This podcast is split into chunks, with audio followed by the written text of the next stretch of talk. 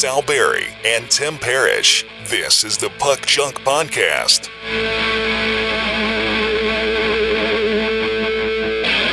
It's always funny when you hit the record button, everything goes blurry, but your sound volume goes up.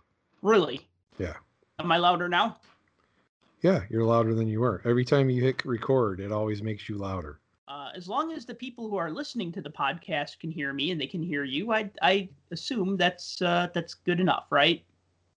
I mean, as long as they hear us, to hear the high pitched voice and Tommy Chong.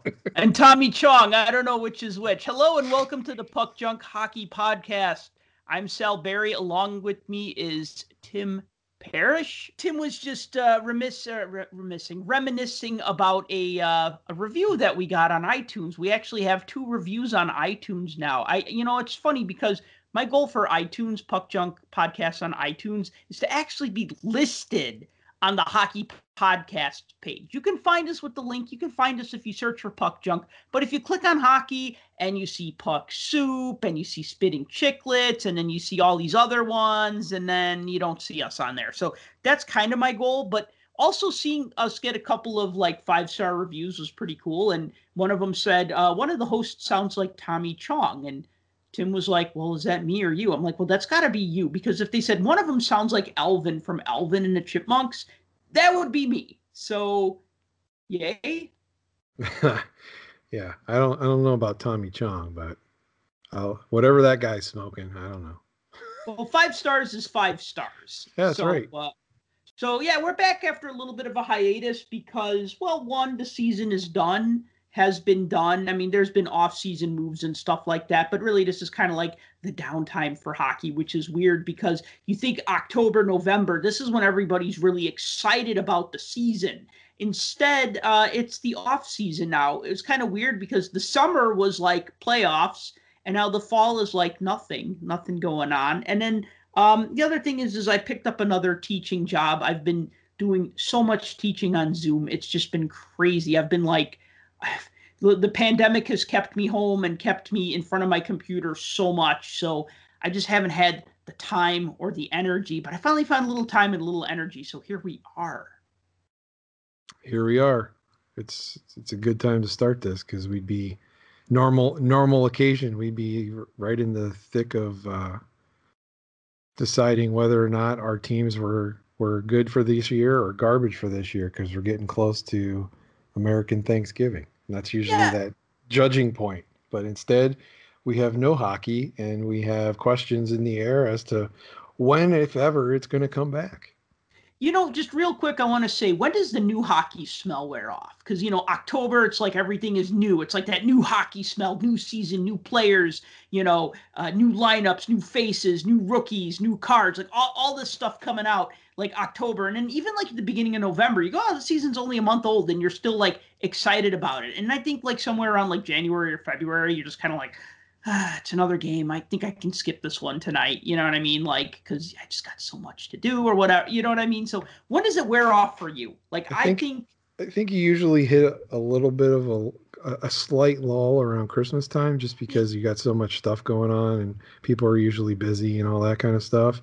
But then it really picks up after the first of the year again because that's usually when the bulk of the games get moved over to NBC mm-hmm. in the states and they start showing you know three games a week if not more depending on what what the matchups are and prior to that it's you know one game a week because obviously you're still going up against a day of the week that belongs to the NFL mm-hmm. and so it's hard to hard to compete from a sports standpoint when the NFL rules the roost for their season so but uh yeah I, I that's kind of that that's probably how it does it for me but I don't really ever lose interest, I guess. I don't Maybe. lose interest. I just sometimes I mean, I'll never skip a Blackhawks game if I can avoid it, but I think there's just like a point where like the season doesn't feel new and exciting anymore. It's kind of like just like I'm excited about it, but it's not like, oh, it's opening night. I have to see this game, or oh, they're going to retire this guy's jersey in, uh, in the home opener. Oh, they're going to raise their Stanley Cup banner. Like, all these things always happen at the beginning of the year. And then, sure. yeah, I think around Christmas time, yeah, it's just people get busier and it's like to see you're you're into the season now. It's not a new season; it's the season, and there's nothing wrong with that. Um, but yeah, you're right. It does kind of get a shot in the arm after uh, football wraps up, and then they you know they have the game of the week on Sunday mornings, which I look forward to always, and I will miss Doc Emrick as the host of that, as the the play by play for that, as I said last last show, I think. So, uh, yeah. So you want to talk about the upcoming season? What we know so far? Well, again, a lot of this is up in the air still, and everybody's got their own opinion, and most of the NFL or NHL officials are kind of keeping quiet because they really don't know exactly what they're going to do because it's going to depend on officials and different states' uh, willingness to do certain things and put different, you know, different measures in place. They've already ruled out doing a bubble again, and I don't think the players want that either. Um, and so that that's obviously not going to happen. But um, a lot of NHL sources that are out there, if you actually kind of follow what goes out on social media, have confirmed that they're looking at a January 1st start date. Um, and hopefully they'll be making an announcement soon for that. Um, I guess the NHL League Board meets this Thursday, I want to say. So it's coming up here. But I mean, here's the interesting thing if you if you look at it and they're shooting for January 1st, they have to make some announcement soon because teams are going to have to put all of their plans in place to start training camps, uh, to start you know the open conditioning and and all that kind of stuff. So they can't wait that much longer if the January 1st date is truly where they're they're looking to go. Um, you know, if it pushes into February, you're going to see a you're probably going to see a much more shortened season than what they originally announced. So you have a January season. They look to end it in April, start the playoffs, and get the playoffs done in a relatively normal time so that maybe they could start the 21 22 season on time. So, but again, this is all going to de- be determined on how everything else plays out. So, from um, what I understand, the NHL really needs to have the ticket revenue. They're not like the NFL, who makes so much more money on TV revenue than the NHL does. So, oh, and yeah. I don't have that the was, exact that was, numbers. Well, that was that was evident by the Stanley Cup playoffs. It was, I mean, completely evident. And even Bettman came out and said it um, yesterday, today. I don't know. It was one. It was recently, one in the last couple days. He was talking about how TV ratings kind of plummeted from where they were. Um, and part of that is who wants to watch hockey, A, in the middle of a pandemic when everything else is going on? You still had other sports to compete with. And it's the middle of the summer. People don't want to be in the house, they want to go outside. And that's probably what we're what we are having. And look, they rely on a lot of that casual fan kind of thing mm-hmm. of people coming in, and casual fans want to see something that's exciting. Watching guys play on the ice and actually hearing sticks hit the ice and players yelling at each other and pucks hitting the boards instead of fans screaming and pounding on the glass and all of that, that's not very exciting for a casual fan. And so, you know, maybe not having the fans in the crowd, you know, that electricity kind of turned people away. I don't know. That wasn't a turn off for me. You know what is actually funny was we're not casual that, fans though. Yeah, know, okay, that's true. I, I don't think we're casual fans if we're doing a, a hockey podcast. But no, and that's what I'm saying. That that comment wasn't geared towards us. That comment was geared more towards you know the people that oh I watch hockey occasionally during the year and I'll watch the playoffs if it's on. Well, okay. Okay. It's got to be something that's going to gauge, that's going to bring your interest in. And if there's not something there that that's going to entertain you, um, you're going to flip the channel and go or go do something else. And like I said, that's that's not you, that's not me, that's probably not a lot of our listeners. But I mean, I'm a, ca- a casual fan with other sports. I watched the NBA finals and I wasn't like, you know what, this game needs more people in the stands. And I watched major the uh, World Series and I which was really great. I mean, I I make fun of baseball, but when it comes down to the playoffs, I mean, I I usually enjoy all of the games. Um, and I wasn't like, you know what, this needs more fans in the stands. I was like, why are there fans in the stands? Don't they know there's a pandemic going on? You know, um, I wasn't like, gee, I wish there were some more people behind home plate or something. That none of that bothered me. You it was really. I wish, a, I wish the uh, crowd looked like a uh, a much bigger Guess Who board. Yeah. Did you see in Japan what they did? They had like robot fans in the stands. They were like these like just like kind of goofy looking robots that would like wave their arms and stuff. What they should do is just put all the uh the incredible arm flailing tube men in all the seats. Yeah. So, like it's a used car sale. Yeah.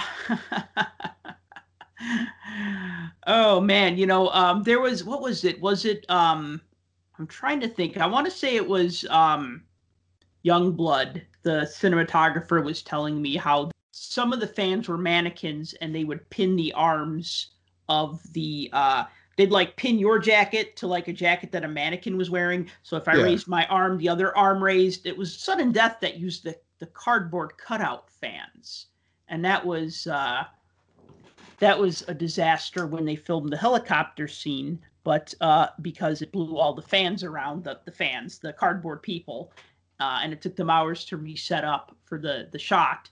But um, yeah, I mean, it's just there's there's other ways of filling the seats. I, I love the way the NHL just put those tarps over the seats with the graphics. I, I just I just look great. Like everything, not to not to look back too hard at the previous season because we already did that, but I thought everything the NHL did was great.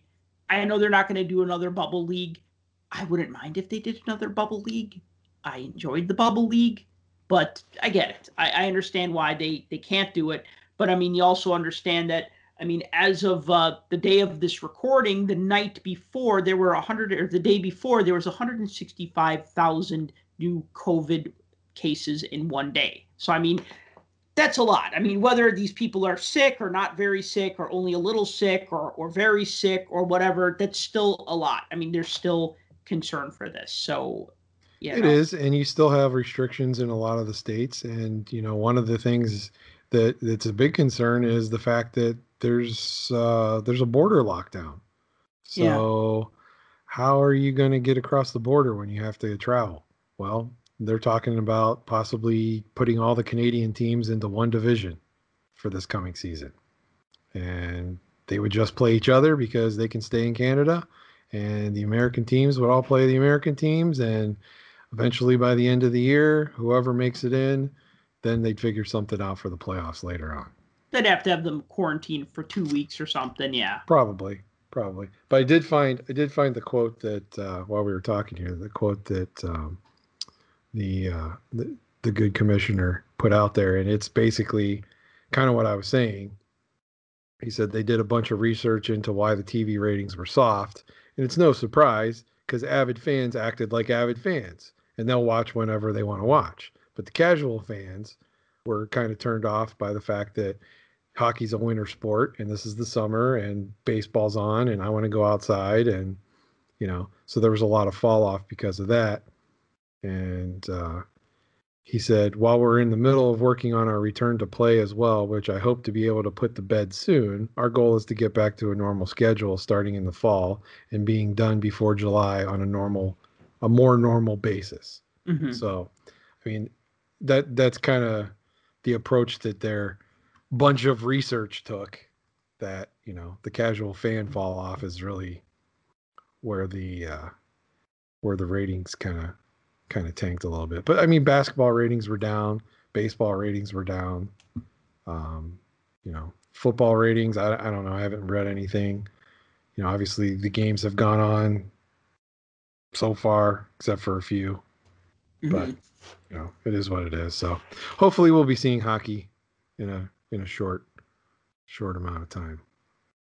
Yeah, let's hope. So um coming up this month, I'm really excited about this is the Sports Card Expo Virtual Edition 2.0, uh, which is also joining forces with the Chicago Sports Spectacular. So, like I like to say, the show that I love to go to and the show that I always wanted to go to are teaming up for um, you know for for another virtual show, and I I think this is exciting. I mean, Puck Junk is going to be there. We're going to probably do a podcast one of the two days, and I'll talk more about that in a minute. But basically, so the details about the show. You can uh, sign up to visit. It's all done virtually. So you're at your computer and then there will be a bunch of different booths. It's almost like you you you you jump out, you're in the main hall, you see like all the logos and names of the booths. You click on one you want to go into and then you're at that booth and then you can see what the dealer has for sale. They'll either have a camera pointing to like stuff on a table or they'll have a link to their eBay store, or probably both. They might have a camera pointing to their table and a link to their eBay store. So, what does this mean? This means that the stuff that you're going to buy, you're going to buy probably through eBay, or if they have a store, like a, a, a, an online store through there, and they'd have to ship it to you. The good news about this, though, is that there's going to be a lot more American vendors this time around because it's you know also going to be backed by the Chicago Sports Spectacular. So you'll have vendors from Canada, you'll have vendors from the U.S., and then you'll and have eBay opened up their store deal to U.S. vendors. right because when they had the virtual expo back in June, the uh, eBay uh, the the thing that eBay was doing was they're just basically saying, okay, you don't have an eBay store, we'll give you an eBay store for what like a trial period was that what it was something whatever like a month yeah, or something I think I think it was either 60 days or 90 days, uh, something like that. Well the idea was is that you needed to facilitate selling your cards somehow right because Right. And if you didn't have that ability, they were giving you the option to here, you can open up a store, we'll help you get it running, we'll help you add inventory to it and show you everything you need to do. And then in the time period of you starting it till the show, you can prep and get it all ready. And if you need support, we'll help you out. And they gave everybody like a a different private email address and they had certain people just working on that for them and you know it was it was kind of nice but it was only you're right it was only open to the canadian customers so this time around Right. they've changed that Right now, and the other thing was um, there were over six thousand people who signed up to attend the virtual expo back in June, and from what I understand, a lot of them were from the United States, maybe even more so because they didn't actually have to travel to Canada to be a part of this expo like they would uh, normally. right I'll just give you some of the information about this. So, anyways, the Sport Card Expo. So the website Sport all Card. you need to know is i'll yeah. be there that's all you Oh need. yeah, Tim Tim will be there. tommy be like- chong will be there that's all you need to know Oh man. So uh www.sportcardexpo.com. So the guests that they have announced, Bobby Hull, Andre Dawson, Mike Bossy, Jerry Cheevers, Bernie Parent. So each of them are going to be doing a Q&A with the fans, uh, like a, uh, a moderated Q&A uh, for an hour on each of those days. And or uh, some are on Saturday, some are on Sunday. And then they'll also be signing things. So you can't get your if you have a certain thing you want to get signed, you can't get that signed, obviously. But what you can do is if you want them to sign a photo and personalize it, or sign a puck and personalize it, and then they also have um, options for inscriptions and stuff like that, you can do that. So if you wanted to get a, uh, a Jerry Cheevers photo and you wanted wanted it personalized, you could you could buy one and then they would ship it to you. So this is the next best thing. I mean, I guess you're not waiting in a line, and those are never fun. But at the same time, if you had like your Bruins jersey from childhood that you wanted to get signed, well, you can't do it this time.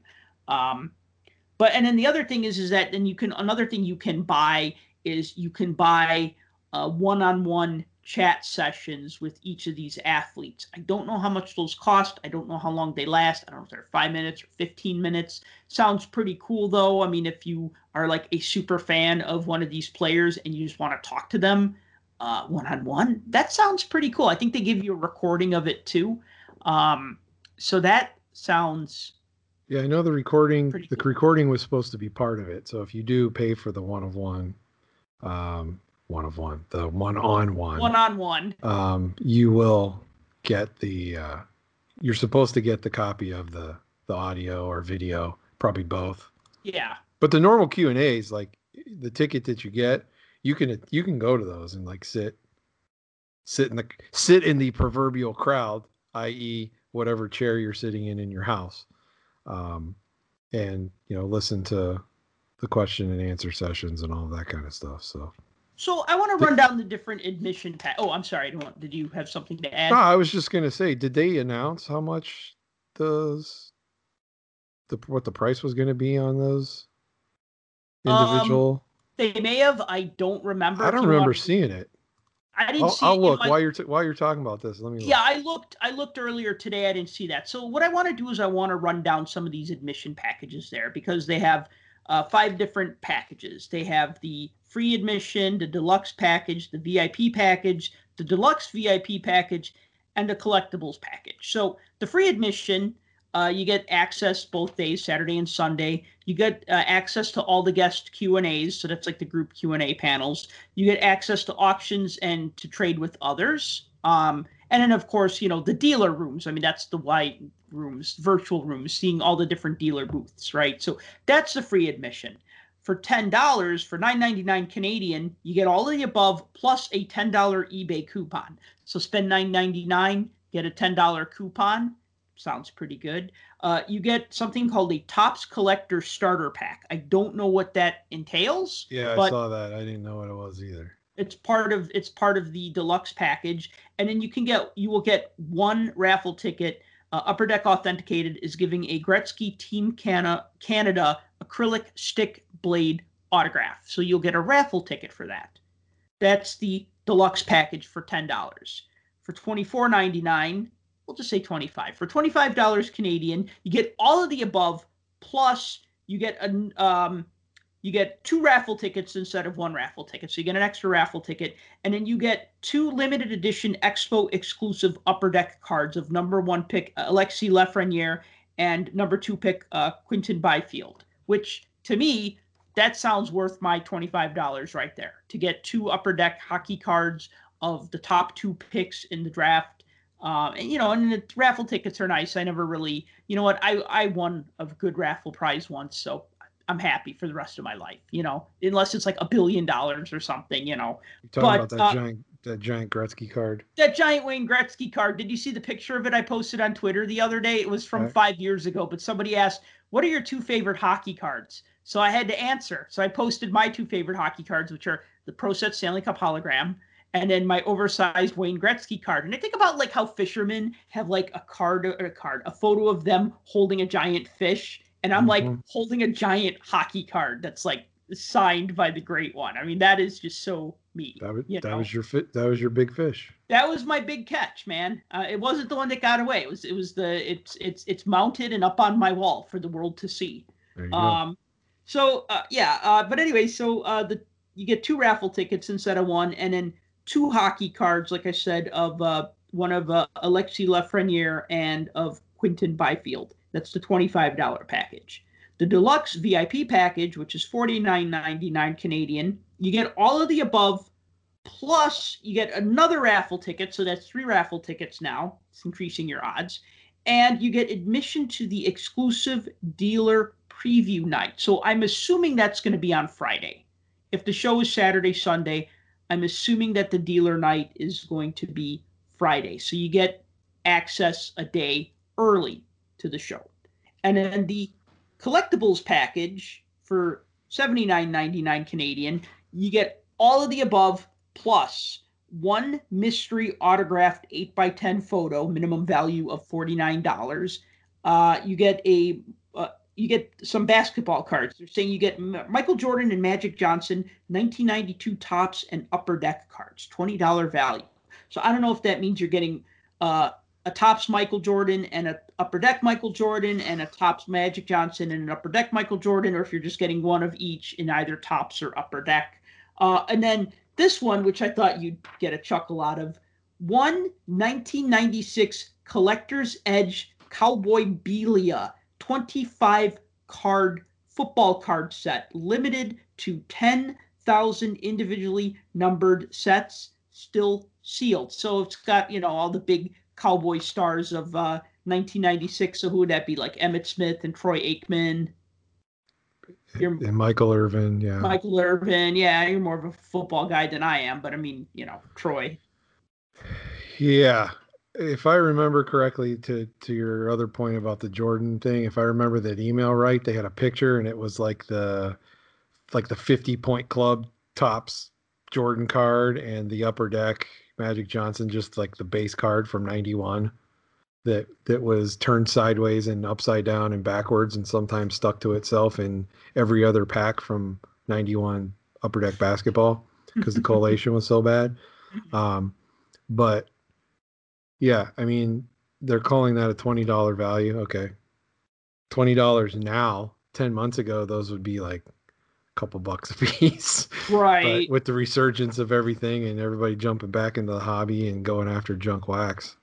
But that mystery autograph was kind of interesting because I think they listed like Dan Marino and Doc Dwight Gooden and, and Dick Butkus as potential uh, players that you Yes. could get out of there. So For 30 bucks more, you're getting a mystery autographed 8 by 10 getting a couple of basketball cards, you're getting a football card set. So if you like football, that would be definitely maybe I don't know if that set's worth 30 extra dollars on don't top of that.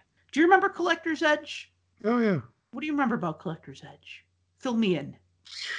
Um, well, there were tons and tons of sets for Collector's Edge in football. Mhm. I mean, and the initial Collector's Edge that came out, um, the idea was cards had point values, and you could take those point values and collect however many the points said there were, and then trade those in for a better one. And Oh, wow. it would just keep cycling that way. Or no, that was wild card. Sorry. I'm getting my jacked up cards that don't exist anymore confused. Yes, wild Um, card. I was Yeah, that was wild card. too. Sorry. Um, Okay. no, Collector's Edge. Yeah, Collector's Edge had a ton, a ton of sets. Um, just and they put out just so much stuff. Some of them were pretty good, but a lot of them were just that hokey '90s. You know, let's throw as much gold foil and acetate and clear things and neon lights and everything else on a card and try to shove it in collectors' faces. But uh, you know, obviously they they were a casualty uh, since they don't exist anymore. But Right. I don't know. I don't know if somebody bought them or they just folded. Well, I mean, at least this is a Dallas Cowboys set. You know, it's oh, at like- least. I mean, that's what I would want.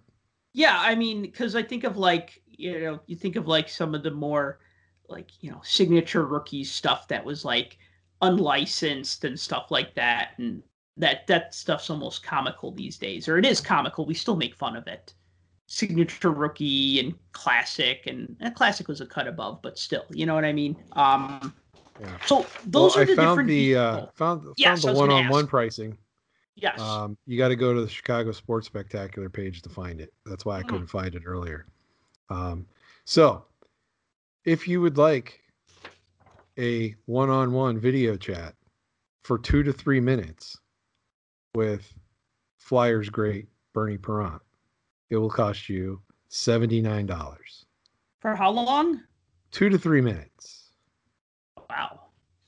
So, essentially, it's his time is about forty bucks a minute to to talk with Bernie Parent. Jerry Cheevers, same price. Um, Mike Bossy is ninety nine dollars. Also, Andre Dawson is ninety nine dollars, and to talk with Bobby Hull, it will cost you one hundred and twenty five dollars. For, For how two- long? Two to three minutes. All of these video chats are two to three minutes. Hmm. Um, so, like you were talking about, they sell products on their website and you can buy all of the products you're talking about. They have listed and you can buy them anywhere from signed 8 by 10s to pucks for the hockey players, baseballs, bats. Um, they've got just a, a little variety of, of everything for the various players that are going to be there. Um, as an example, um, if you want a signed puck by Bernie Parent. It'll cost you 59 bucks. Um, if you want him to write an inscription on it, it's another 10 bucks. Uh, so if you want him to write Hall of Fame 1984, that'll cost you an extra 10 bucks. So $69. Um, Cheevers, same thing, 59 and 10. Bossy is 79 and 15. So that's for the signature puck and for the inscription if you want it. Uh, Bobby Hull is uh, 15 also for the inscription, and I want to say 49 for the puck. Hmm. Um, and oh, if you want him to write Golden Jet, it'll also cost you 15. Hmm. So, but uh, yeah, so that gives you some idea. But you can go to the ChicagoSportsSpectacular.com site and click on their buy autograph product section, and it'll take you to what what they have available for the show that you can pick up from from these guys. So, and you can also purchase your two to three minute video one on one chat session. I don't know what I would say in three minutes. I don't know if I could. It would take me three minutes just to get my question out. That's why you got to pre prepare what your questions are going to be, write them all down, and just do a, you know, just a blitz questions. Like, I don't know. Oh yeah, I've done that before. When I've interviewed players for like articles, I always have my questions ready. Yeah, I always have. Uh, Just just so you can slam them off one after the other, and Mhm. like no comments, no nothing, just boom, go. mhm, You mhm, know, Yeah. Who's your favorite player growing up? As soon as they say a name, okay, next question. yeah. Like we don't have time for any of this. So, yeah. So I mean, we could get all these guys on the show as a guest if you want, and we can record. It'll only cost us two, three, about four hundred bucks Sure. to get three minute interviews with with four Hall of Famers. Ah, we might get a few more listens that week, though. Hey, That'd never be- know. be- We could stretch it out over four episodes. Yeah, we could be like, yeah, and somewhere in this two-hour podcast is a three-minute talk with Bernie Parent. Better Find yet, out what we say. Better yet, we go into those and be like, okay, I just want you to read this prompt. Hold up the prompt that says, it's like like a bumper for us, like a Mhm. radio bumper. Mhm. This is Bernie Parent saying, do like I do and listen to the Puck Junk podcast. just do like an advertisement. I don't know, maybe That'd Maybe be kind. could- Yeah, that, that's. that's they might charge a- extra for that. That might be an extra fifteen dollars, I'm sure there's some sort of like clause in there for commercial use. probably. probably but i like your thinking so uh speaking of uh a little bit of self promotion here. So puck junk we will be there at the um expo. I'm hoping that it's going to be a lot like last time where people just show up and talk hockey. Um that's the plan. I mean we'll have a booth there. I'll be selling puck junk t-shirts but i just want people to show up and if you don't buy a t-shirt show up and talk. Talk hockey with us. We, i had so much fun at that virtual expo in June. Remember, Yeah, We-. We the, the show ended at like 5 p.m. on Saturday. And we all just stayed talking until 5:45 and then we all got like little alert pop-ups that said the the session is now ended or something. So like we were like the ones who closed the bar. It was like when the lights go on and it's Yeah, time we were to- being booted. we were booted from a virtual chat of, of you know from talking about hockey cards because we just had we were just having so much fun. Hockey hockey cards hockey whatever. I mean we are just having a blast about that. Now obviously we want you to come to the show and buy stuff from the dealers but we also want you to come and talk hockey with us. I don't know if we can do this. I'm going to look into see if we can do some sort of a hockey trade type thing. I know they talked about uh, trades uh, maybe they can't really stop fans from trading with one another. So maybe now they're just making that a feature and not a Yeah, it's on the schedule right now.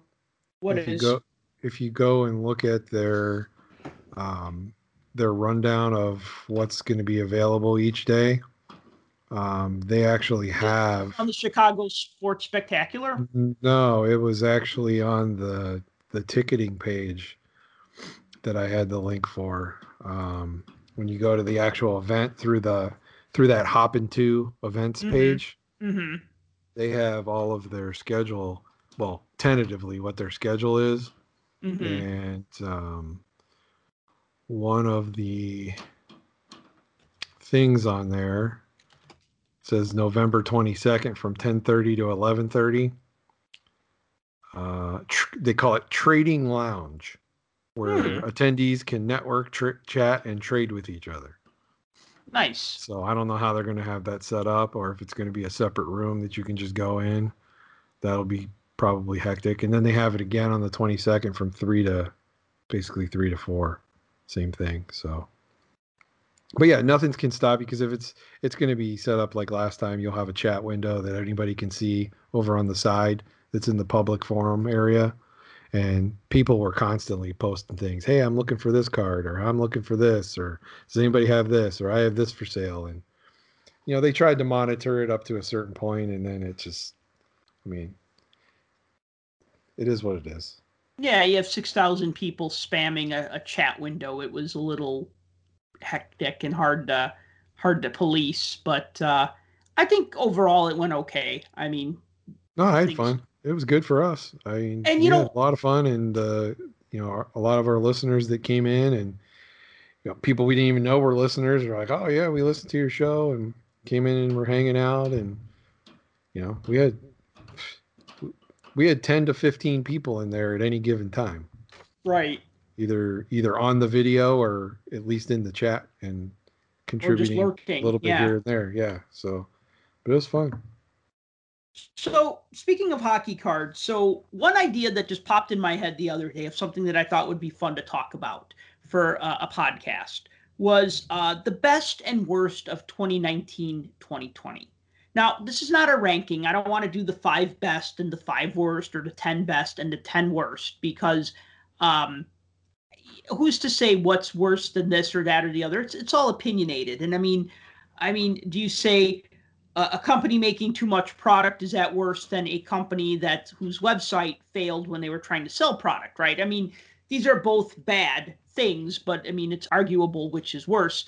But I want to want what I wanted to talk about were some of the like the high points and the low points. Um, you know, like the sets that we liked, the sets that we didn't like, the things that happened that we thought were pretty cool, and the things that we uh, didn't think we were pretty cool. And actually, when I suggested this idea to you, Tim, I, I was just thinking of like things that happened, and you actually took that to mean what sets were well received and what sets were not well received, which is great because I wasn't even thinking in that direction. So it's kind of like what we bring to this will kind of complement each other. Yeah, I mean, you know, there's different ways to look at it. And if you take a best and worst of, of pretty much anything, when you have as many to choose from, as far as the different releases that were made by the various companies in the 1920 season, there's a lot to like and there's a lot to take a pass on. And everybody's got their opinion. So, So, what would you like to start with? You want to talk about a set that was well received or well liked or popular? why don't, why don't you throw out one that you really liked? One that I really liked? Yes. Well, see, I'm kind of boring because I liked I like Upper Deck Series 1 and Series 2. That's always my favorite set. And you know what? They don't really deviate from the plan. And even though I want them to go back to making those fun like checklists that had like the paintings on them or like those really funny cards like Doug Weight standing in the sand, you know, like his rookie card or whatever. Like I want them I would love Upper Deck to return to those sorts of things, but you know what? For what it's worth, just their their standard set as it is, it's a great set. Great photography, great quality, great player selection. Um, not an impossible set to build.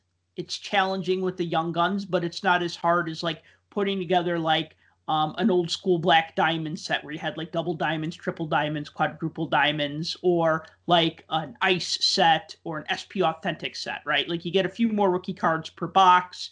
Uh, it's always a really exciting set, and I love the way that they do the late update. I wish it wasn't in uh, SP authentic, but I like the fact that they throw out an extra 30 cards, you know, those late season trades, those surprise rookies. And actually, I'm going to, th- as long as we're talking about Upper Deck Series, uh, not Series 1 or Series 2, but the update that was in SP Authentic. One thing that I thought was really great was that they put in a David Ayres rookie card in SP Authentic as part of the Upper Deck Young Guns subset. So, those of you who I don't think anybody's forgotten this, but uh, David Ayres, who was the feel good story of the season, um, he was the uh, the emergency backup goaltender on the staff of the Toronto Maple Leafs, and he ended up playing about a game and a half for the Carolina Hurricanes when both of their goalies got injured in the game against Toronto in Toronto. He came in, he was wearing a Marlies helmet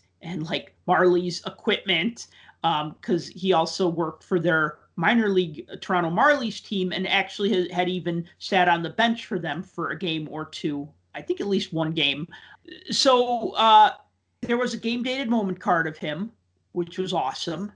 But then there was also a Young Guns card of him, which is awesome. So to me, that's one thing that I look at and I say that's really awesome because we're always glad to see when an e-bug comes in. It's kind of a big deal. Sometimes it's a little more celebrated than other times. Usually it's pretty celebrated now. Um, but now these guys are getting hockey cards. I mean, uh, George Alves got a hockey card, uh, also a Carolina Hurricane, who's their equipment manager. But that was something that was like given away at Carolina, sorry, uh, Raleigh area, or probably given away in North Carolina and South Carolina card shops, right? So that wasn't something that came in packs. And then Scott Foster, who was the e-bug for the Blackhawks, he ended up having a card in the next season's O-Pee-Chee set he kind of didn't want any cards because I asked Upper Deck about that, and I said, "Are you gonna make a Are you gonna make a card of him somehow?" And they said, "Oh no, he he's just he he he politely declined." But then he ended up in O-Pee-Chee, you know, six months later. So that's one thing that I thought was really awesome this season. Ayres the e-bug extraordinaire getting a young gun. That is awesome. That was good, and it was a very popular card, and still is. You try to try to nab that one on the secondary market, you're going to be paying some bucks for it. So, um, so yeah, so I, I, like you said, I, I kind of took this from a, what do people think was the best and what do people think was the worst? And I, I reached out to, uh, to all the collectors out there in the uh, Twitter world and uh, got some interesting responses. And uh, got some overwhelming left and rights here mm-hmm. um, on the uh, on the best as far as what uh, what collectors felt was the best hockey release of the year. Upper Deck Stature overwhelmingly um, has the support as being one of the best sets. Um, whether it's the player selection that was in there, uh, we had somebody comment about uh, you know, it's the only, it's pretty much the only set that had a Willie O'Ree card in it, so they were all over that.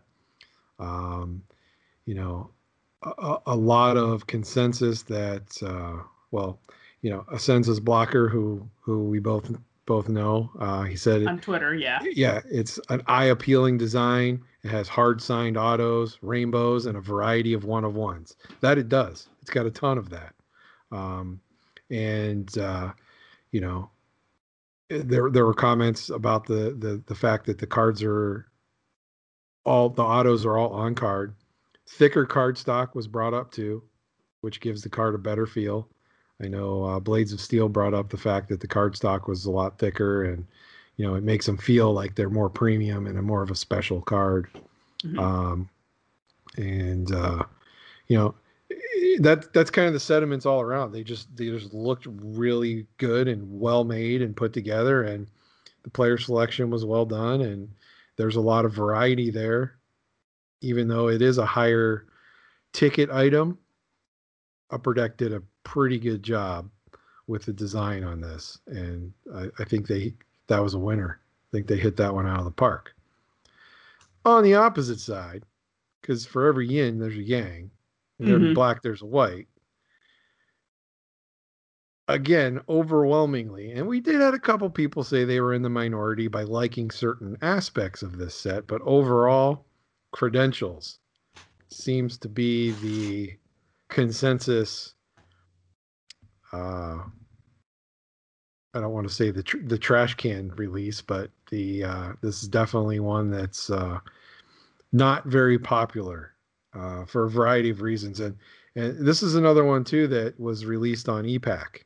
So Upper Deck not only released this into the wild in boxes and packs and so on. But it's also on ePack and available to purchase that way. So Mhm. you do have that aspect of it where you have people that think, well, you know, while some of the inserts are nice, they had to go and take the product and dump it on ePack, so there's going to be no resale value to it in the end, which tends to happen with a lot of the ePack stuff, um, just because there's a lot of it. Um, people felt that it was tacky, it was boring. Um, the Nate Dog VB, who goes by Eichel Bills on Twitter, um, said that it looked thrown together and he felt the entire product was a cash grab with a clunky design and nothing really nice to look at. Plus, the Sabres checklist sucked. So, as you can see, he's a Sabres fan. Um, but yeah, I mean, I don't know if you bought into credentials at all. Um, Mm-mm. credentials kind of reminds me a little bit of I don't know if I was going to compare it to something, you know, when Panini had contenders, Mhm. very busy card fronts with all kinds of stuff going on because they were trying to make them look like tickets. Mhm. Uh, credentials, yeah, they don't really look like tickets, but they do have kind of a, a busier design and they for a product that's not necessarily high end, but also not low end either. Um, it, I, I could see some of the, some of this now. What they did like is there's some insert sets in there, like through the glass and steel wheels. Those are some those are some nice insert sets. Mhm. But I think overall, um, the consensus was that uh, credentials was was a miss on the on the overall thing. So, I mean, that gives you an idea of, of one side to the other. I did I did purchase Stature. I got a box of Stature, and I will say that I was very impressed with it. I liked it a lot. I did not buy into credentials, just because at that point I was like, eh, I don't know that this is going to last or be around very much, just because Now- of the way I thought it was designed as well. Wasn't there? Doesn't credentials have some cards that kind of look like um, like ID cards? And wasn't that an idea that was used in MVP a couple years ago? Uh, yeah, the actual um, credential cards, it, there, those were used for multiple years. Where you have the ID cards for the players, um, and uh, they they had different levels. You know, you had your level one, level two, and the rookies were turned sideways, kind of like a driver's licenses for Mhm, underage mhm. underage players or underage um, kids when they get their licenses. Um, so yeah, I mean, there was a, a kind of a, a, a mix mixed thing there. Um, now they did have on card autos with their because they had debut ticket access cards. Mhm. Um, those autographs were were actually hand signed, Mhm. um, but you only got one in a box with a possibility of a second one. Um, but those those were things that people liked. But the rookie science cards that had like a weird sciency looking background that had like different were supposed to be like different stats and would show like a player shooting shooting a puck with the stick bend and stuff like that. Mhm. I don't think those went well. The through the boards, like I said, they liked those because they were acetate. Um, and the steel wheels just looked really nice. Those were really nice cards. They're because they were metal. Um, and especially the gold parallel ones, which were numbered out of 99. Mhm. But the, uh, you know, people didn't like the hot dog cards. They thought they were stupid. The colorful characters, for the most part, they thought those were kind of lame. Uh, the Provision cards were cool, but they were like one out of 120 packs, Mhm. so they were basically impossible to get. Um, What was the deal with those the provision cards? They sound familiar. Yeah, kind of like the old Fleer Provisions Mm. back in the day. They were Like- basically that, only for hockey. Like illustrations. Yeah. Okay, It yeah. would have a it would have a player illustration and then something going on in the background, something weird going on in the background. The Mhm. colorful characters ones had a player like dressed. I- I think I have the Brent Burns one.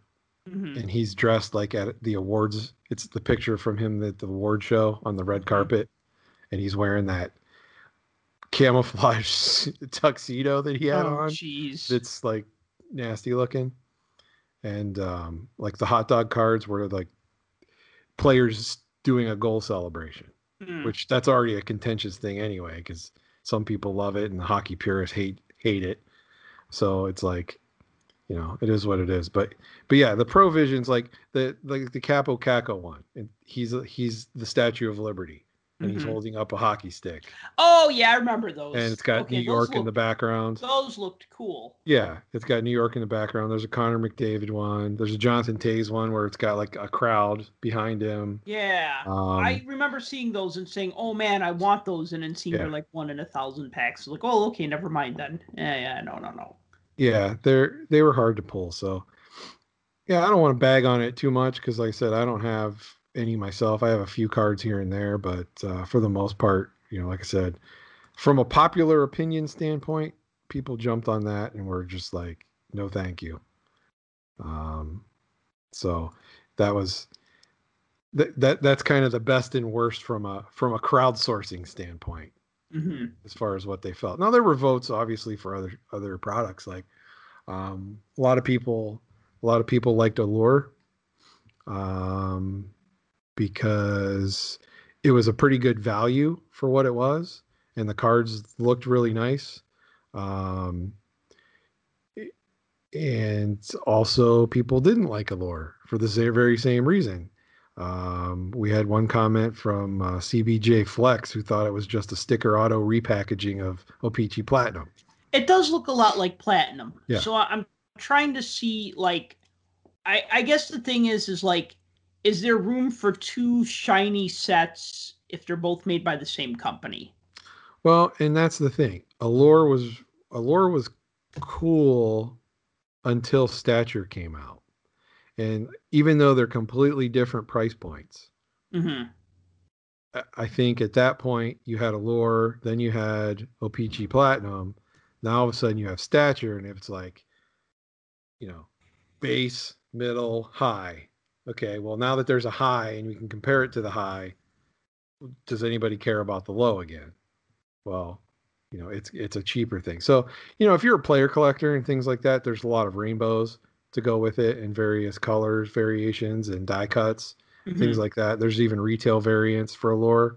hmm And that was another nice thing about Allure. It was readily accessible because you could walk to your or drive or fly if you wanted or take a skateboard. However you chose to get there, you could go to your Target or Walmart or uh, retail store that sold and buy retail versions of Allure because they were immune to all of the uh, pack fondlers and uh, um, flippers. But uh, so I mean, it was a it was a value set. But like I said, I think Stature kind of knocked it off at the top, and everybody liked it at first, and then all of a sudden didn't. So it got votes for best and worst. Um, Ice came up a lot in the worst. Um, we talked about Ice. We did a we did a uh, our little box battle. hmm I remember. Um, and one of the biggest biggest things about that was it doesn't really give you bang for your buck because it's too hard to pull the higher end cards, especially the ice premieres that are the better ones, the ones Mhm. numbered out of 99. Um, and the base card design, for the most part, kind of took the same path as it has the last couple years. So there wasn't a whole lot of uh, uh, different creativity, I guess, to put it in a in a better way. Somebody said they should have redesigned it more similar to the 0506 version of Ice. And it That was been- a nice set. The 0506 version of Ice. I remember that set. It had, um, if I remember correctly, uh, um, the cards were puffy. They, they- I think the player was raised. Was that, that was either 0506 or 06. Oh no, wait a minute. I'm sorry. That wasn't 0506. Well, 506 was had a contour to the to the print. It did. Okay. Yeah. Because I Okay. have it in a I have it in a binder, just the base cards though. Okay, yeah, obviously. I mean, I have 0506. I have uh I have the base set and then I have quite a few of the rookies because so much of that product was broke that year because people wanted to get Crosby and Ovechkin. That ninety percent of the rookie cards end up in quarter boxes. So Yeah. like, I'm not saying that these are great cards, but like you know, a lot of I, I picked up quite a few of the rookies from that set for like 25 cents to like a dollar each. So, you know, and some pretty good players too. I'm not saying like maybe not like Henrik Lundqvist quality, but you know, like still I was just like, ah, you know, I'll just buy these. They're rookie cards, and some of these guys might pan out. I mean, you know, one card, obviously buy what you like, buy what you love, and you won't be disappointed. But I gotta tell you, for about there was about five years when I would be fishing Corey Crawford rookie cards out of quarter boxes and 50 cent boxes. Prior to the cups, I'm guessing. yes, this would have been prior to 2000. Well, even even in 2010, he was the third string black ace. Was he? Uh, no, I think Toivonen was the third yeah. string. Yeah, Hannu Toivonen was the third was the black ace. You had um Cristobal and and uh Antti Niemi were the the two goal. But anyways, but yeah, so like nobody was on or Corey Crawford wasn't on anybody's radar. I mean, I remember picking up SPX rookies. Some dealer had two of them sitting on the table for like 50 cents each and I'm like, "Sold." you know what I mean? Like Yeah. Like uh and and I mean, okay, you know, now he's with the Devils, but I mean, he went on to a a great career with the Blackhawks and his rookie card is worth more than 50 cents. But that's the thing. At the time, it's just like, oh, this isn't Sidney Crosby or Alex Ovechkin. Toss it in the, the the quarter bin or the 50 cent bin, you know. And I, it's funny how many rookies you find that way because they just get forgotten about. Like that one time I found those two Marc Andre Fleury rookie cards at a show. Now they were Topps C55 from 0304. Not the most, not the hardest rookie cards to find, but No, definitely worth more than the quarter that I paid for each of them. I would agree with that. I would definitely agree with that. Yeah, I mean, getting back to the whole rookie thing and and, and ice and uh, this year's ice. I mean, look, I got a Quinn Hughes rookie card in my box. That is not a typical, you yeah, know, you you nailed your box. Re- results not typical as they always say in those weight loss ads, right? Results not typical. But you know what? I thought ice was okay. I just I I, I think as far as bang for your buck, see my whole thing is is like for a higher end product, I always want a few more rookie cards. And there never seems to be quite enough. Like upper deck series one, series two, you get six. O-Pee-Chee, you usually get every other pack as a short print, although one of those short prints might be a marquee legend, and you're just like, meh, okay. I mean, nice, but not what you were hoping for. Um, but uh, yeah, I, I didn't I didn't necessarily have a problem with ice, but it wasn't necessarily a set that I was going to buy either. Another set that it, I didn't buy, but that was well received that I will bring up came out at uh, I want to say came out in January or February. It was President's Choice Trading Cards Solitaire set. So Solitaire was a set of like all one of one cards, hence the name Solitaire. Now I haven't most counted of theirs are, right? um one of one, one of three, one of five. Some some are are numbered as high as ten for Gotcha. depending on the, the the set and the series. Solitaire though, the selling point for that was all one of one cards, autograph cards, um, memorabilia cards, some with up to like maybe f- I know there were ones with four players. There might have been ones with six players. I'm not quite sure. I don't remember all of them. Um, the checklist for that that they posted on their site is like 50 pages long because all the cards are one of ones, right? So it's just you know, and then if there's like silver versions and gold versions, and I know you could say, eh, okay, if you have a silver version and a gold version and a regular version, now you really have three of them. But I guess they're still one of ones, right? Because you have different parallels, if you will.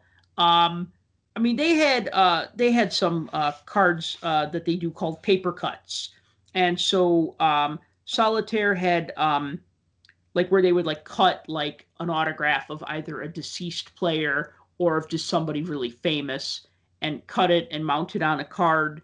They had jumbo memorabilia. They had I think I um, remember seeing the Ken Dryden one. yes, yes, It, that was like a cut yeah. auto. and then they had um, uh, cards with autographs and memorabilia of the same player, and then like I know like their Blades of Steel cards, which had like pieces of game used skates, had like four players on them. So those were a high end product. It was two hundred and seventy nine dollars for a three card box, and they sold out. They you know they all eventually sold out. Um, it seemed to be a pretty popular set by that measure. Um, that it just a lot of uh, a lot of people, you know, it was it was on their site for a while and now it's not. Um, and it was a pretty exciting set. And I guess if you say, wow, two seventy nine for a box of cards with only three cards, but yeah, you're getting three hits and they're all one on one. So you know, unless I get the gold one and you get the silver one, and we could say, well, these are kind of the same card, but really, they're all one on ones and I, I, think that's pretty cool. I mean, we get excited when we get a one on one, and if you think about it, like you might spend three hundred dollars on like a box of cards from another company and maybe get a one on one card out of that, right? Yeah, if you're lucky. Yeah, so I thought that was a, a pretty notable set uh, from them. That was a, a, a best thing. Um, and then a worst thing, and I think you'll need to talk about this, was when uh, Panini ventured back into hockey. Uh, well, they had lost their hockey sticker license. We'll talk more about that later. But they lost their hockey sticker license, so they decided to go back into making hockey cards, albeit not with NHL logos and only of certain players, particularly two Rangers players, one Ranger player, one Ranger prospect. And then they tried to sell their score hockey cards on their website. And i think you could take over the story from here. Well i mean they sold they sold all of their product from their website. Um, look i mean panini's got the football license um, they still make ba- they still make baseball products they still make basketball products um, because um, they have um, you know they they they don't have a hockey license right so we'll just go with that so they don't even have the ability to make physical pro- cards because they don't have a players association license mm-hmm. either. But what they do have are individual exclusive licenses with two players, um, either Kaapo Kakko or Vitali Kravtsov, who hasn't cracked an NHL lineup yet, is in the KHL. Um, Kakko is a good prospect, decent player didn't live completely up to his expectations for the year, but we'll see next year. But both in the Ranger system, right? Mm-hmm. So if you're a Rangers fan, great. Here's your opportunities to get signed cards and memorabilia cards of two players that you're not necessarily going to get the autographs for in uh, any of the upper deck products. You'll get other rookies for. You just won't get the the extra stuff, right? Um, which is fine. But for the year, you know, Panini came out with contenders. They came out with Immaculate. They came out with Prime. They came out with Prism. They came out with Select. And they came out with Score. And they were all put on their direct to consumer platform um, on their website. So the only way you could get their product was to purchase it directly from their site. And when the product would go live, just like any other product that goes live on a website these days, all the bots would take over and you know people writing their scripts so that they can buy every every pack that was out there and hurry up and throw it all in the secondary market.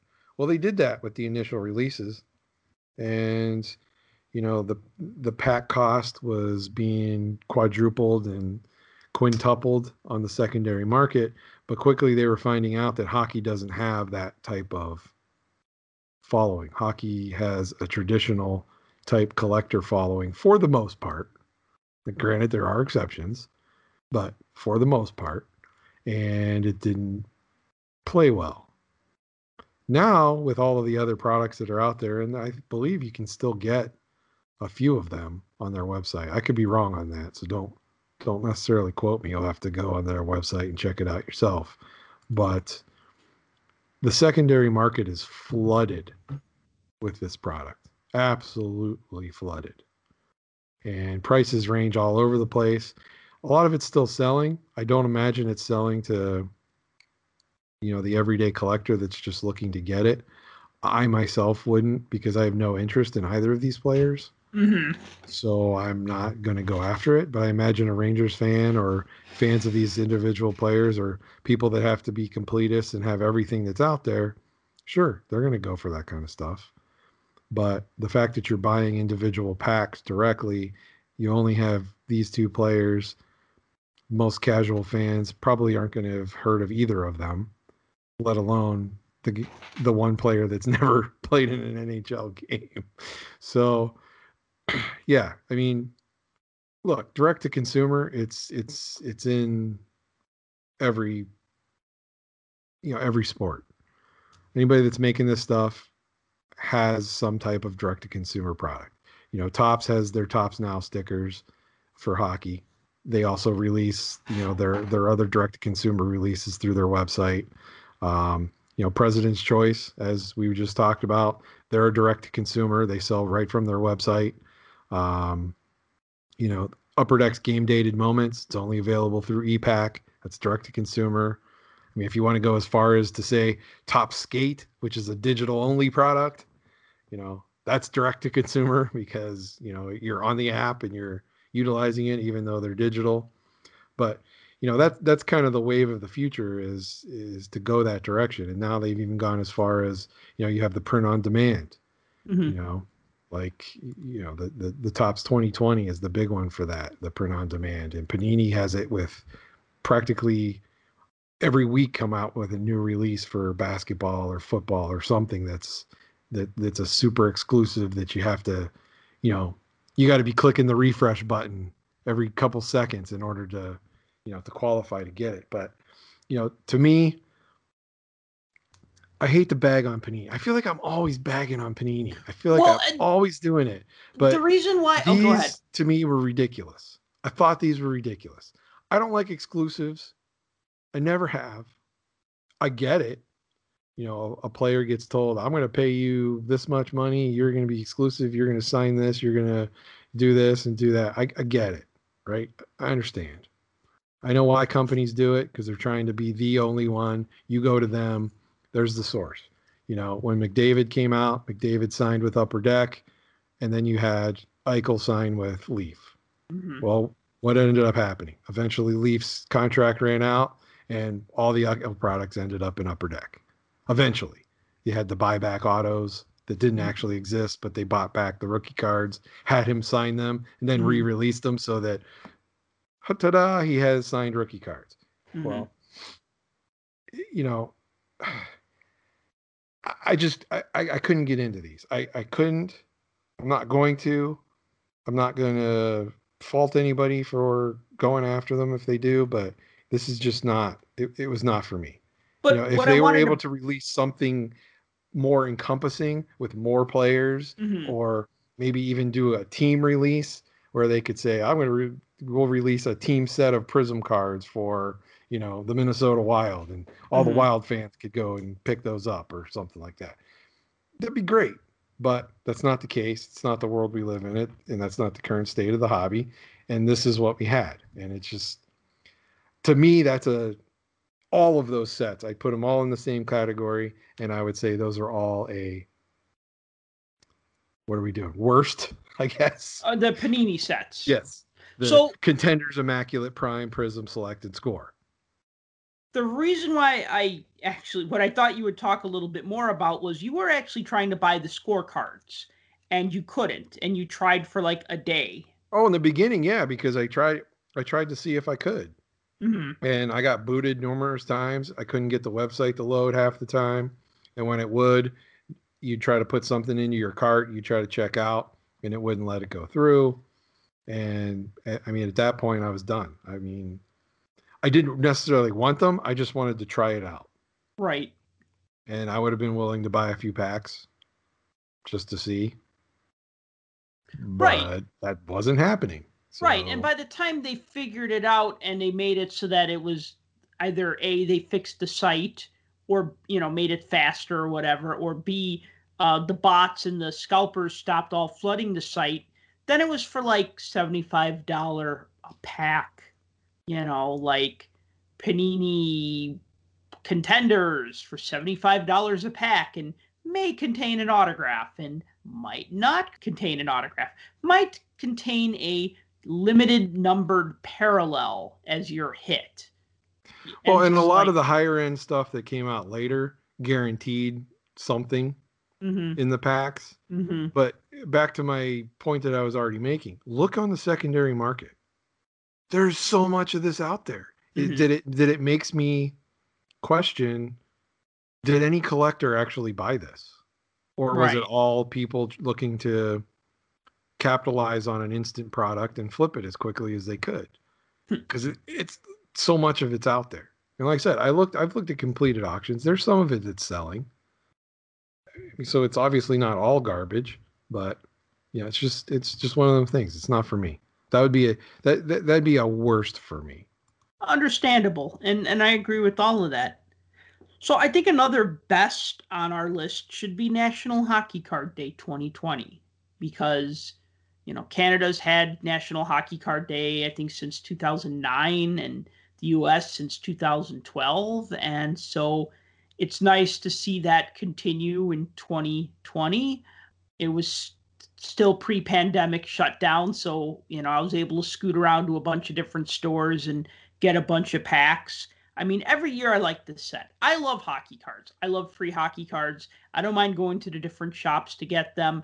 Um, there was there were more of the short printed cards, not the one that you had to pay for, but like the Victory Black and the mascot cards were a little bit easier to pull this year. It was actually pretty easy to put together those sets. I think that's okay. We all want another card of gritty we like mascots. We like mascot cards, depending on the mascot, um, of course. But um, what was the other one? Was it Youppi?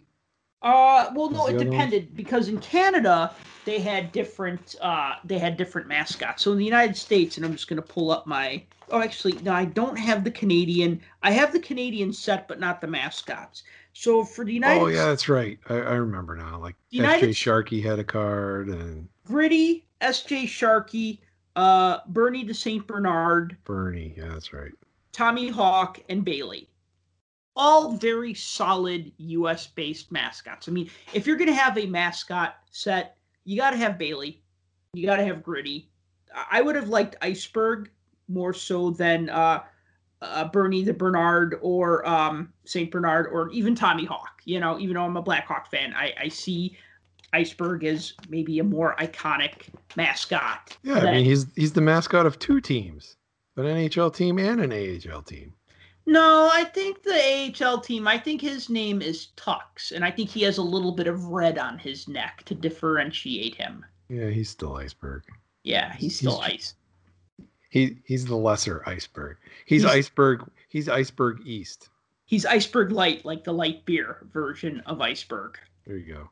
So uh, what was I going to say? Um, and then in Canada, I mean, they had um, Harvey the Hound was one of the mascot cards, whatever. Anyway, so uh, getting back, National Hockey Card Day. That's always a win. Um, I'm always happy to see that happen, and um, it did. Uh, I also liked Upper Deck Singles Day, where they had those um, winter cards that said winter on the bottom. You remember those? Yeah. Those weren't and, all hockey, though, were they? they were not all hockey. Yeah, they were. I remember uh, like a Michael Jordan and a LeBron James and a Serena Williams and. It was a little eclectic of a set. So uh, to talk about the singles day set, uh, you went, you got a pack of cards from the sto- uh, card shop. It was kind of like another National Hockey Card Day. But the checklist, I'll just read it to you really quick. I mean, it's it's really good. Michael Jordan, Patrick Roy, Alex Lafreniere, Wayne Gretzky, LeBron James, Serena Williams, uh, Ben Simmons, Tiger Woods, Nathan MacKinnon, Steven Stamkos, Jack Eichel, Carey Price, Johnny Gaudreau, Elias Pettersson, Sidney Crosby, Connor McDavid, Auston Matthews, uh, Filip Zadina, Patrick Kane, John Tavares. All right, so so mostly hockey, mostly, mostly hockey, and all of their exclusive license people. Right, and I mean, I get the Jordan they can't show him in a Bulls jersey, but I would have settled for no, they can't really do an All Star jersey either because I would have settled for a, a Dream Team Olympic jersey. Of course, that No, would have been a their- whole different license, but still. Yeah, Jordan, LeBron, and Ben Simmons they never show in any NBA because they don't have the NBA license. But yeah, so it was mostly hockey set. I mean, I'm not going to complain about most of the non-hockey players because they were damn good athletes. Um, sure. So what did they do? So they had this thing where the cards had scratch-off codes on the back, and you could enter them into their website, their bounty program website, and then you could get like a gold version of the set, a silver version of the set, or a uh, green version of the set, emerald maybe, I don't know. And those sets were numbered. And I remember going on the bounty website the day of, and you know what? It worked. I mean, I was able to enter in all my codes, nothing crashed. I ended up getting a um I want to say I ended up getting the silver version of the set, and then my girlfriend ended up or my girlfriend at the time, need to add that one very important line. My girlfriend at the time got the green set. So that was kind of nice because now I have the regular version, the green version, and the silver version. Um, and you did you redeem yours? You redeemed yours, right? Which version did you, did get gold or I green or whatever the one is out of 99. I think that that's was the green, one? Yeah. that's the one I got, but I believe mine's still held hostage at COMC. So It's in COMC jail, as I Yeah. like to call it. Yep. So, um, yeah, yeah. No, that I mean that was that was kind of it, it was cool to do that because we had all the codes, but for for the cool thing about the bounty program is also something that a lot of people don't like about the bounty program is the fact that it's I I mean it's designed for people that want to put in the work and go through the process of trying to track down all of the cards and collect all of the cards and get all of the codes and put in that effort. And you should be rewarded if you do that. But I know a lot of people don't feel that same way. But, you know, it's just something else. It's something different. It's something to chase. well, how many boxes cool. of the same product do you really want to buy? That's what Well, I'm getting after. That's the thing. So you end up buying a few boxes, you bust them open, you get your few cards that are eligible for different bounty programs, whatever that may be. Most of everything else you're chasing down, you're chasing down on the secondary market and hope nobody redeemed the code already. Right. So, I mean, that that's that's really what that boils down to. So, but they had the bounty program through regular card releases, and I believe they also did something similar on ePack as well, collecting so many of certain parallels of things that you could then turn in for something else. And I- think a lot of those bounty things on ePack, if I'm not mistaken, lot, some of the people got like those manufactured patches that said like various things, like Mhm. a whole host of of uh, phrases or whatever. Mhm. So, which was kind of cool, but you know, again, not not my not my bag, but it's cool to see. And another thing I'll I'll just point out was that the Tim Hortons set continued again this year. I don't buy the set because I don't have a Tim Hortons, and even if I did, they're only in Tim Hortons Canada. Although, wait a true. minute, the Buffalo Sabres, uh, Tim Hortons in the Buffalo area had a Sabres set. Uh, so did the one in Detroit. One's Very in nice. Detroit. All Um, right. Yeah, they made they made various team sets available in locales that actually had um, the Tim Hortons um, franchises. Well, this is this is cool because now we're starting to get you know any anytime you get hockey cards in the United States, like to me, it's a, it's it's still a big deal. You know what I mean? Like I haven't eaten fast food since March um, because I've been trying to eat better and take care of myself and work out and stuff, and that's what I've been doing with a lot of the extra time with the pandemic. But if Burger King started having hockey cards at their store with like a food purchase Ah, I'd have to think of something. I'd have to, you know, I'd have to, you know, I'd be, and I'd want, I'd want those cards, you know, like back in the day, like when McDonald's gave out those football cards. Oh my God, did I want those cards? You know what I mean? It's just, it's like, Well, every time McDonald's Um, had the cards, it was it was pretty popular. I mean, especially with the hockey ones. because they were making parallel parallel sets to what the upper deck versions were. Like Mhm. all those years they did ice Mhm. and upper deck ice had a McDonald's version and you know, those were always cool.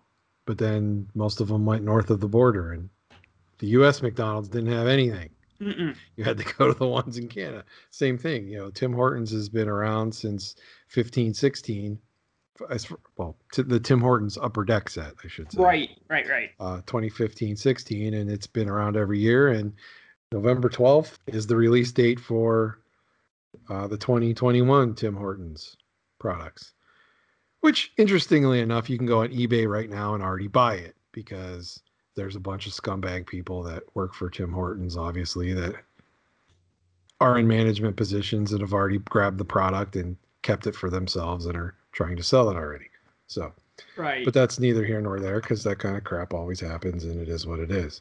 But the new set will be out. You can go after it if you want. Um, obviously, I'll be chasing the penguins, which is the cool thing this year is there's only 12 of them uh, in the entire set based on the checklist. Um, and of those 12, five of them are base cards, and the rest are all inserts. Hmm. So I'll probably never get all of them, just like I haven't for any of the years. But you know, I'm still trying to get them all because they're a little harder to, a little harder to nab at a decent price because most of the stuff hits the secondary market and people want millions of dollars for it because they think it's super premium, Mhm. which it can be. Just depends. Um, but yeah, Tim Horton sets are kind of cool, but you know, I lump those into the same thing. Like we're talking hockey card day. You know, the sibling sensations from Family Weekend. You I should be remember. you should be familiar with those, right?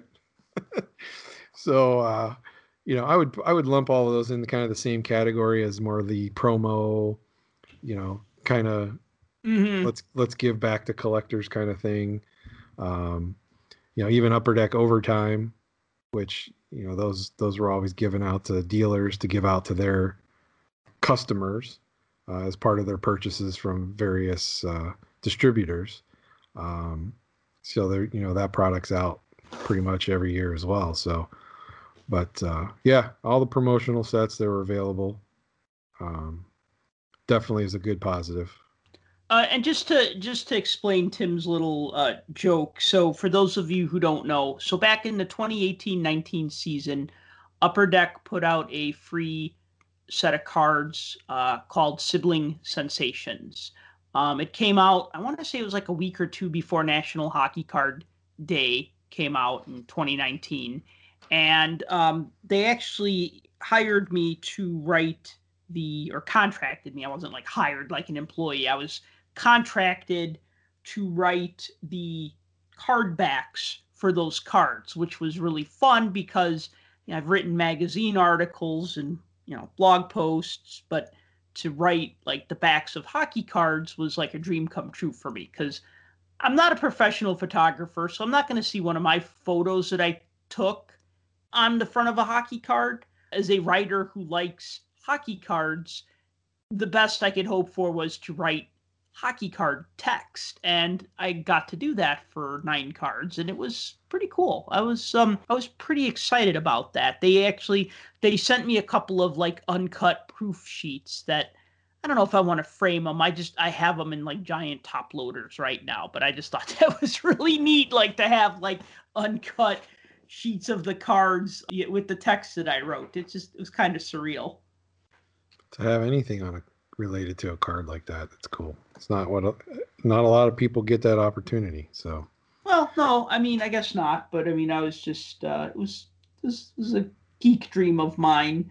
Um, but uh, So other than your other than you what you would consider your favorite being series 1 and series 2, we'll lump those together. yep.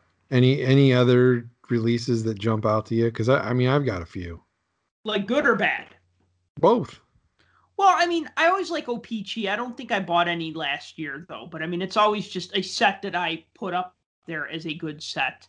I think another set that stood out to me as just a nice looking set was President's Choice Equipped, which had four different pieces of memorabilia on the card. So it had like so you know President's Choice. They always have to design around the fact that they can't show team logos, and I think for the most part they do a very nice job. So they have like a kind of a head and shoulder shot of the player, and then like a big piece of a hockey stick, and then like three smaller pieces of like other memorabilia. So like think a jer- piece of a jersey, piece of skate, a piece of pad, a piece of glove, a piece of pants, etc. Like I thought that was a nice looking set because it had, I mean, you know, it, it's called Equipped, so it's kind of a cool name for a a um, set of you know equipment basically. Um, and it had four different kinds, which I think is cool because I think sometimes you look at a jersey card and go, okay, yeah, jersey, eh, okay, stick. You know what I mean? Like stick is uh, definitely more uncommon. Jersey cards are like almost a dime a dozen, but to have like the four different memorabilia types, I thought those were pretty cool. And I those were all one of ones. So it was a, a pretty limited set. I thought that one was a pretty good um, set as well. Um, you know, if you're if we're jamming out the alternative hockey sets, yeah. And I and I made air quotes for those that can't see me. See, these are my air quotes. Mm-hmm. Air quotes. Um, the uh,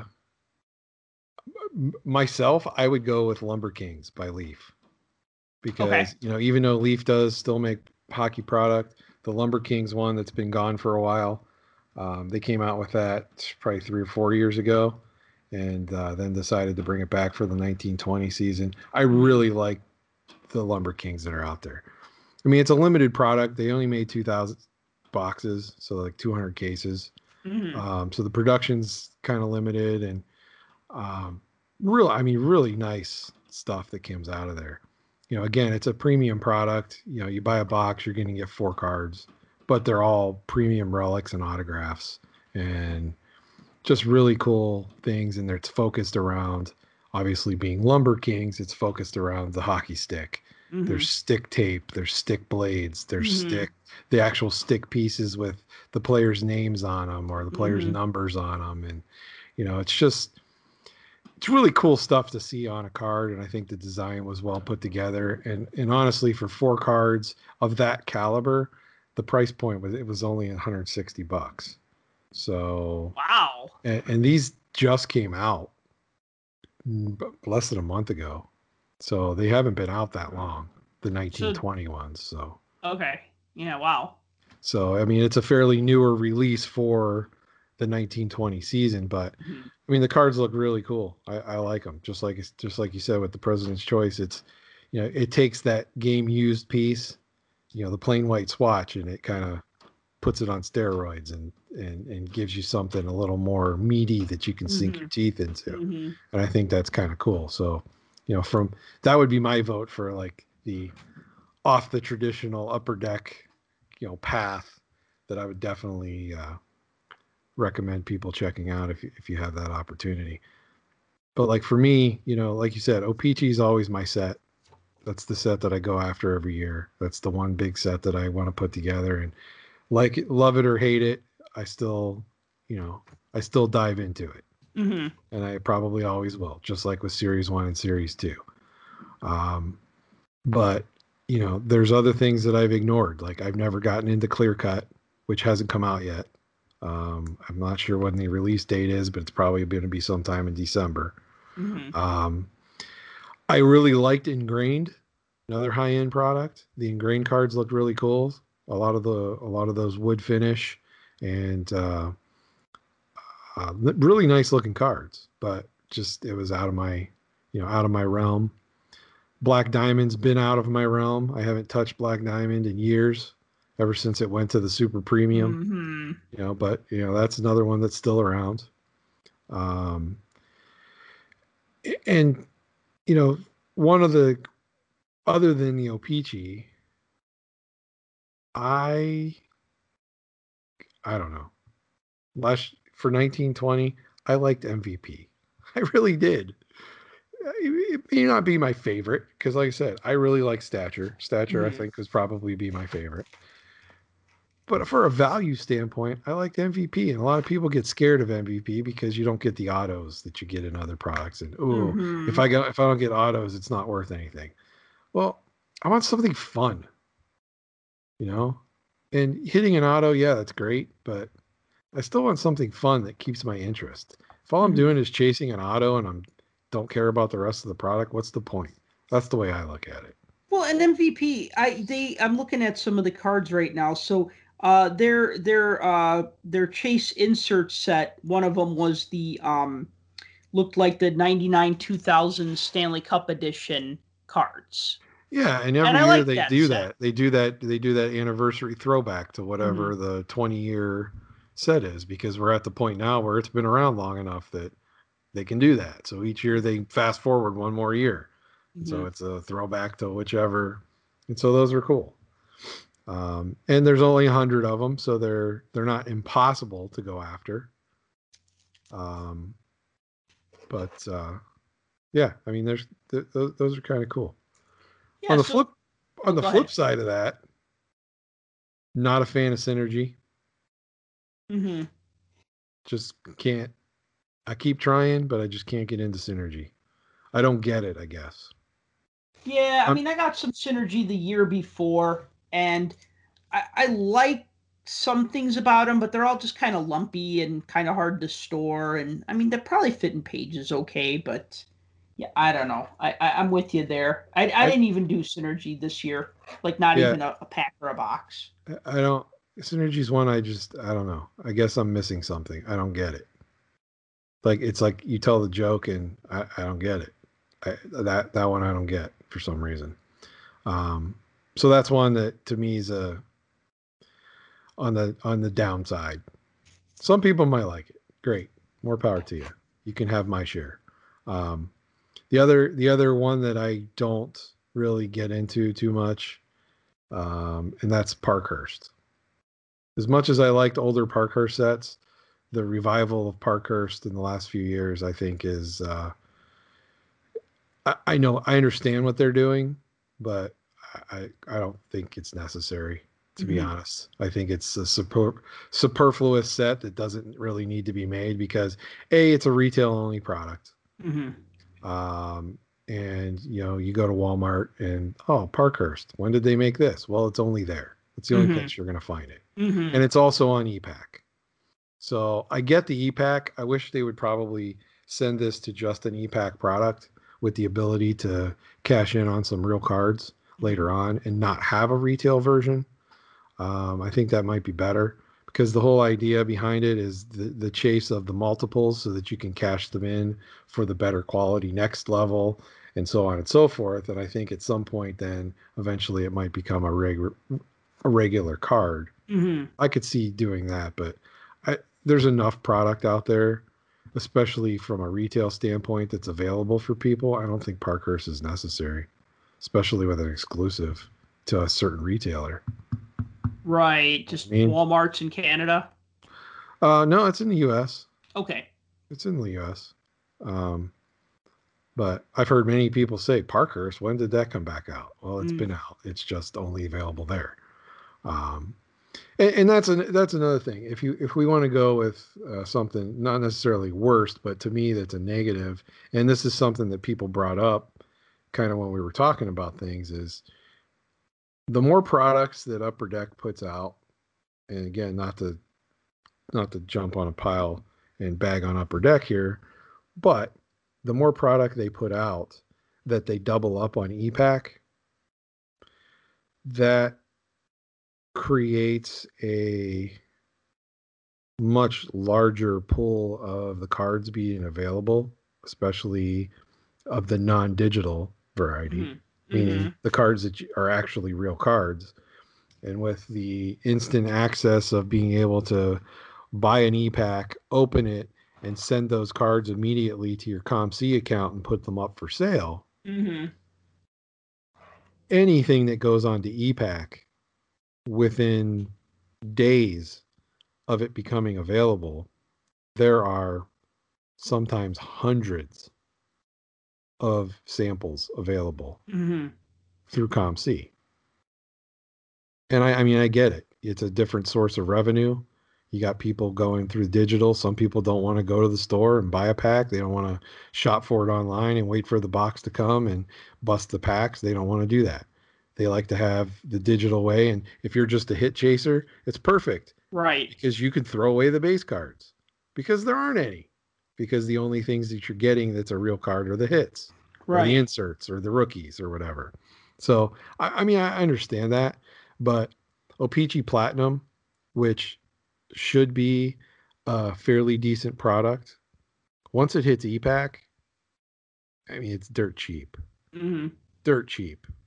Um, SP game used, even though the ePack prices are high, a lot of the hits that come out of those packs that you would normally see being sold for, you know, 50 to 100 bucks hmm because there's bigger pull of the product now. I mean, that stuff's 10, 20 bucks. Um, so that happens. Same thing with SPX. I've seen that happen as well because it gets loaded onto ePack and you know it cuts into the value, and a lot of people see that. Um, you know, with credentials, it's done kind of the same thing, especially with the base cards. Not so much with the harder to hit inserts, but uh, a lot of the other inserts that are one per pack or one per very few packs. I mean, you can pick them up for 25 or what what's the base price on COMC like 39 cents or 29 cents or something. 29 cents Yeah. is usually where they start. Tw- I think Sure. they can't go any lower than 27 Okay. cents.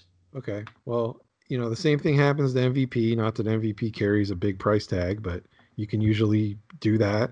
And and Synergy too. You know, I've gotten Synergy base cards just because of chasing Penguin cards Right. for, for fairly cheap. Um, that, you know, you buy a pack and a pack's costing 14 bucks just for a pack to have, you know, the cards themselves available for less than a buck doesn't seem to make much economic sense. But that's kind of the way things have gone.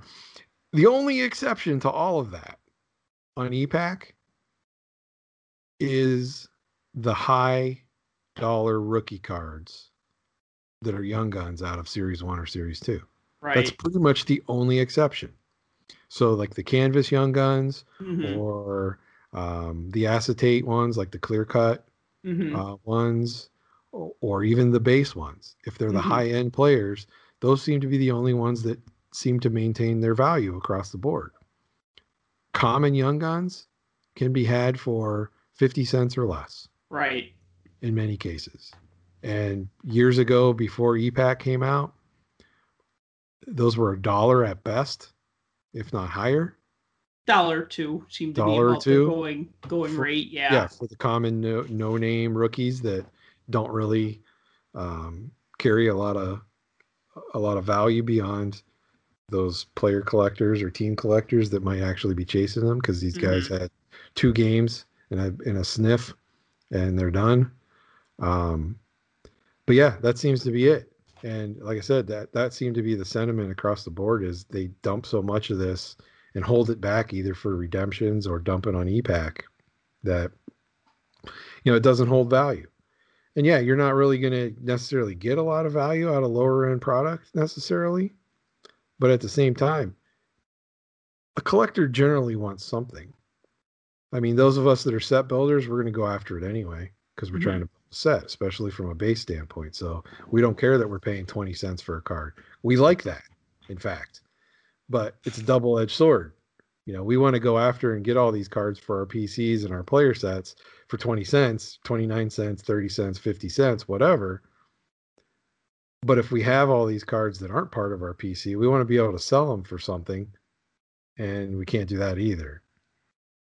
So, you know, it, like I said, it's a it's a double edged sword. It opens up a whole new world of collecting to different collectors that wouldn't normally jump into it, but at the same time, there's that consequence of adding more, you know, flooding the I guess flooding the market with available product. So, you know, that to me is kind of I would say is kind of a negative. Um, you know, if we didn't have the shipping problems we do with COMC right now, I probably wouldn't be as bummed out about it. But that's a that's probably another story. Unless I can use that as a worst of 2019. that could be yeah that's that's definitely one is is uh we could say the slow turnarounds on grading and also the slow turnaround on COMC um Look, that like- nothing- that's nothing to do with card releases. That has to do with the climate of the world we live in. You know, True. COMC's in Washington State. They've been on lockdown for a long time. They've had to dump all their employees and they haven't been open. So by the time you get back to work, you can only have so many people, social distancing, all that kind of stuff. You don't have the number of people in your crew in your warehouse pulling card orders. I get Right. it. I understand. I get it. But you also see companies like I don't know. We'll go with we'll go with the only one off the top of my head I can think of that's big on singles, and that's Burbank. hmm Burbank's fulfilling orders. I mean, I don't know how many they're getting. I don't think it's probably the same level as COMC is now, but at the same time, they're pretty big and they've been around a long time and they're on Beckett Marketplace. And most of the things you look up on there, there's a there's there's one available from Burbank, Right. but their orders are being filled. Granted, they're in California, but so I mean, I, I mean, I certainly understand it, and obviously, COMC's hiring. They've been advertising it for a while. You got to live up there to to get a job, but if you do, you can go work in their warehouse and uh, package up my order of 1,000 cards that I'm Hmm. waiting to ship to myself and get it to me before February. so, um, one thing I wanted to bring up, this one I've been kind of saving for the the end, and I don't know if you had another one, good or bad, that you wanted to talk about, but No, I mean we haven't touched on a lot of releases, but again, well, there's the probably idea not was a lot to talk about. the idea wasn't to talk about every release because we're kind of going on the best and the worst. So Sure. this- okay, so this year, this past year, 1920, Panini no longer had the license to make NHL hockey stickers. That went to Topps. Oh, I Topps know this made-. Topps made uh they made two sets. They made a 630 sticker set and an album for that set. You got five stickers per pack. It's a pretty challenging set to put together. Um I'm down to just needing five stickers. And yeah, well, people gave me stickers and I traded with people and and stuff like that, but um I probably needed like 50 or 60 after I and I think after I bought three boxes, I probably needed over a hundred. And then with some trades and with some people just giving me stickers like, "Oh, here you go. I don't want them. Just just take them." Um, I, I'm down to five, but I can't order them directly from Topps like I could Panini. The one thing that was good about Panini was you could order stickers from their website. So if you only needed like if you needed the whole set, it's not cost effective to spend 30 cents a sticker. But now with Topps, so two things. They had their normal sticker release, which was 630 stickers, which was a nice set. I like I said, I'm five away from that. The other thing they did, so we talked about you being all in on something, and I was all in on their Topps Now stickers. They gave you a free sticker album. Every week they would issue a pack of nine stickers. They usually cost about I want to say with tax, they were close to about 850 for the pack of nine. It was almost like a buck a sticker. And I thought, eh, this is kind of an expensive set to put together, a dollar a sticker, and they're stickers. And stickers don't have much value. I mean, they do, but to the right people, they do. It's it's not the same as a card. So um, I decided to go all in on that. Every week, or almost every week, I bought the sticker packs. I forgot to buy them one week, um, and that messed me up because I wasn't able to get my three chase incentive stickers, um, which I was able to trade for with somebody. They would also every three weeks they would do a retro designed sticker of of, of a, either a rookie or a popular player. So there was like a Jack Eichel card designed to look like an 84 85 Topps card. There was a Which Connor some of those I liked. Oh, they look great. And you know what? Um, I, I I had them all uh, out on my table, and I took a picture of them, and I just thought, man, this is as close as we're gonna get to like a Topps Heritage hockey set, right? You look at like Heritage baseball, and I go, oh man, those look so nice. I wish there was Heritage hockey like this. You know what I mean? I would be all over that in like a second. Right, because no matter how many throwbacks that you get from Upper Deck, they they don't have those classic designs. Right, and I think about like even um, what was it? Um, was it Topps? They did a sticker. Um, I want to say it was for the Fall Expo last fall. Um, they did a Brett Hull sticker that looked like an 88 89 Topps rookie of Brett Hull, but it was autographed and they were like a giveaway. And I'm just like, oh, that's so cool, right? But all right, so I was all in on the Topps now. And I was buying every pack, and, and if I didn't get the chase sticker, I was buying those on eBay. And sometimes they'd go for like 10 or $15. But I figured, well, that's fine. If I get it, cool. If not, I don't want to have to buy three packs because they were one in every three packs. Right. There are also gold versions of the stickers, which I didn't really care about. If I got them, cool. If not, that's fine. Um, then the pandemic hit and the NHL stopped. And so Topps stopped making its NHL Now stickers. Then when the playoffs started up, Topps Now started with their stickers again. However, what they did was they, um, instead of doing one pack a week, which seems pretty normal, easy to keep up with, they did one pack a day. And I got to tell you, there were um, there were uh, 36 packs issued during the playoffs for 209 stickers total. Um, at about an average of like six dollars a pack, it was like two hundred and sixteen dollars. But there were more For stickers. for stickers. But no, there was one sticker pack that had like 15 stickers or 18 stickers and it was like $25. I mean, some of them got really ridiculous, like $25 for a pack of stickers.